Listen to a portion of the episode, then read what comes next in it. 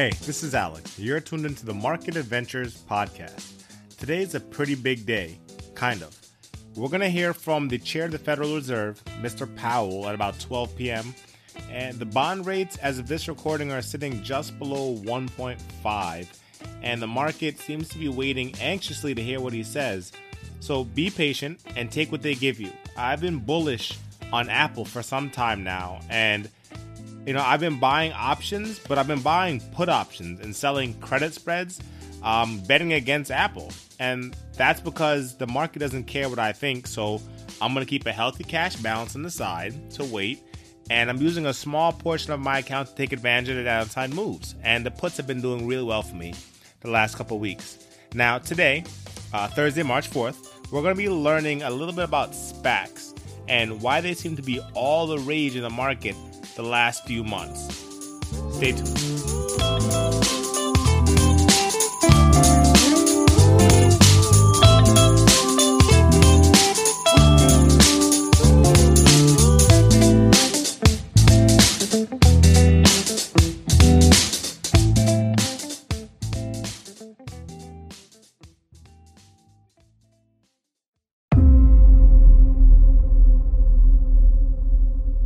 Now, a SPAC, or a Special Purpose Acquisition Company, also known as a black blank check company.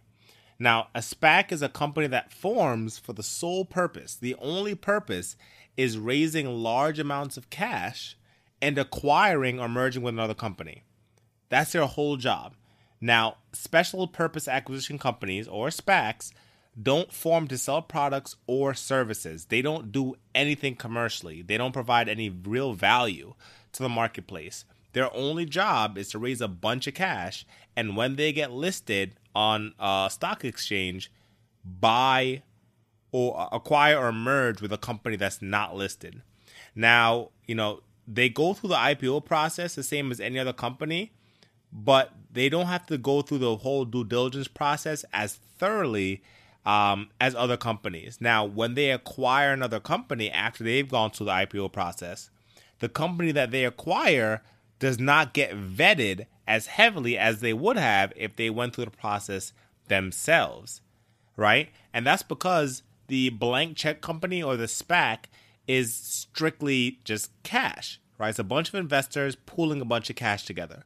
And nobody knows what company they're going to acquire so the IPO process go through really, really quickly. Now, this has been around for decades, right? This has been a great way for small companies who want to get listed but don't exactly want to go through the rigors of the six to nine month process of going through an IPO, finding a big investment bank, and kind of going through that whole process, right? They want to get in quick, so they go through a SPAC. And remember, SPAC is a special purpose acquisition company. Now, that's a hard thing to say. Now, here are some more details. Right, the sponsors of a SPAC. Now, the sponsors are people who put together this special purpose acquisition company. They have a time limit to find a company to acquire. And from what I'm finding, uh, it takes they have about two years to find a company to acquire. Now, that's not a lot of time, right? If we're talking about putting hundreds of millions of dollars, potentially billions of dollars, into a company to bring it public, two years is not a lot of time to make sure that you're investing all that money into something good. Now, in the meantime, the investors who invest in the SPAC, who are not the sponsors, right, they get their money put into an interest trust. Now, the SPAC sponsors can still use that money to um, acquire the company or to whatever you know whatever they have to do. It is part of their working capital, but the the benefit of having that money in there right? When a SPAC picks a company to acquire and it gets approved by the sponsors and investors, the investor has a choice of whether they want to stay in the deal or they can take out their original investment plus the interest that's accrued over the time period it took. So if it took two years for them to find a company, and let's say that investor is not happy with the company, they can take their money out and they get also two years of interest that has accrued on their money, or they can stay with the deal. Now, since a SPAC IPO is just cash, right? Investors, for that time being, they're putting their money into a company that they have no idea what type of company they're seeking to to uh, acquire or merge with, right? essentially they're investing blindly because nobody knows. Now, the sponsor of the SPAC, they may already know, you know, amongst themselves, you know, what companies they're thinking of acquiring, but they never release that information. Why? Because when they are applying for their own IPO as a SPAC, if people start finding out, or uh, people, but you know, the people, the analysts who are rating companies, if they find out who they're planning on bringing public before they have a chance to go through, the IPO process just comes a little bit longer because now investors are looking into um, the company that they're trying to acquire, right? So they never really release that. And because of that, the hundreds of millions of dollars they're investing from investors, the investors do not know anything, right? It's just blind money. Now, an IPO and a SPAC, right? And we talked about this in one of my previous episodes, um, where we talked about IPOs and I kind of explained the process to you. Then IPO and a SPAC are very different, right? An IPO is very thorough, right? It takes months, you know, six, nine months, maybe even a year, but it takes a lot of time for investors and the bankers and the underwriters to do their due diligence on the company, determine a price to offer it at, go through the offerings, and then eventually decide how many shares they want to bring public and determine how much they want to offer to the public at, right? There's a lot going on there. The SPAC due diligence process is super quick, not as rigorous because it's just cash, right? There's nothing to to dissect, right? Other than the sponsors, right? Because now you know you know who are the head sponsors, right? You know the the guys and gals that are bringing this back to to the market, right? So you can inspect them, but there's not a lot of there's no balance sheets to look at. Now, the the next thing is when IPO, an investor knows exactly what they're investing in, right? Because they get um they get a filing right? They get a filing on that company that you can dive into, right? It's called an S1 filing, I believe, right? That you can really dive into and you can learn a bunch of stuff about the company that nobody else has known until this S1 filing, right? Really, really deep stuff. With a SPAC, you won't know anything about the company until after they acquire the company that they're talking about and then bring that public. So you have nothing, right? The underwriters of an IPO also have more influence over the suggested price. Now, when a, a company comes to a SPAC um, and you know wants to go public, they have a better chance of negotiating what price they believe their company is worth. With an IPO, it's less likely because of that due diligence process. Now, investors are attaching a value, and the underwriters also have a job of doing the best they can by their clients, but also they have to do their best job as underwriters to bring this to market without, you know, you know, muddying up their own reputation.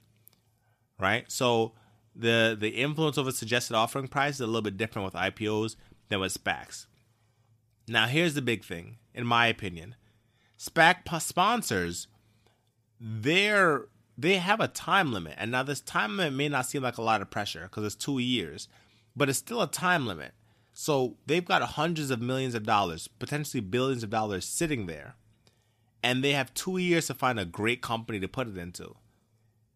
More times than not, or not more times than not, but in my crazy thinking, I guess, I'm not not the only one there, at least not in my research, you're not always going to get the best possible deal.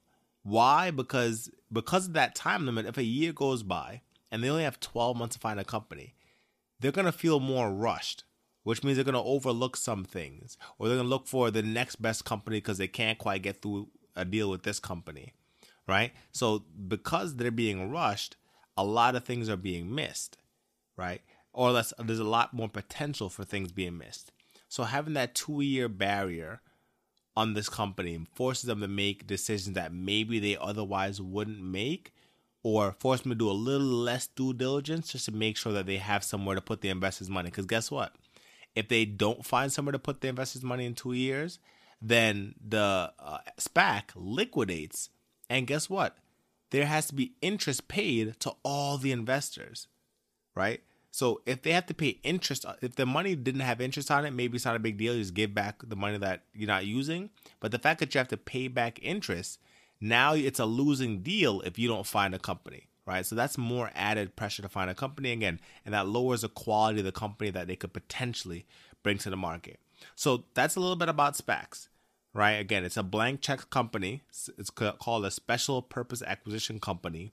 They IPO, they come to market strictly based on cash. And when they get into the market, they now use that time, roughly about two years, to find a company to merge or acquire and bring that company to market. And that's different from an IPO because an IPO does due diligence on the company that's coming to market. That makes the process longer, six to nine months or even longer than that, where a SPAC comes to market and when they acquire a company, that company becomes automatically listed as opposed to going through the long, rigorous IPO process.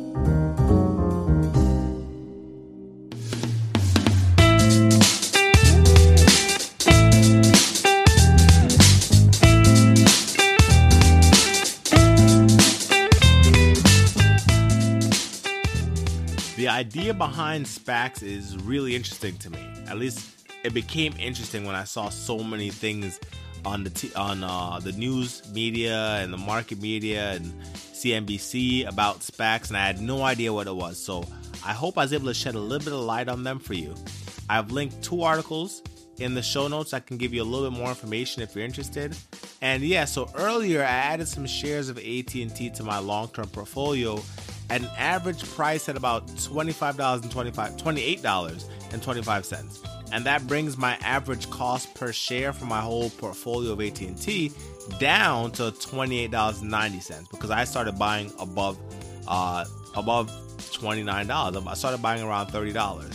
So being able to add these shares is bringing down my average cost per share, which is great because I'm getting the same value for a little less price. Now, if you need any help finding great stocks for your long term portfolio, I'm happy to help. Just shoot me a tweet, shoot me a message on Instagram, Twitter, Facebook at Market Adventures Podcast. Anyways, I'll see you all tomorrow for an exciting day in the markets. Be careful, uh, be vigilant, be patient, and be well. And remember, as you begin searching for answers to life's challenges, don't seek security, seek adventure.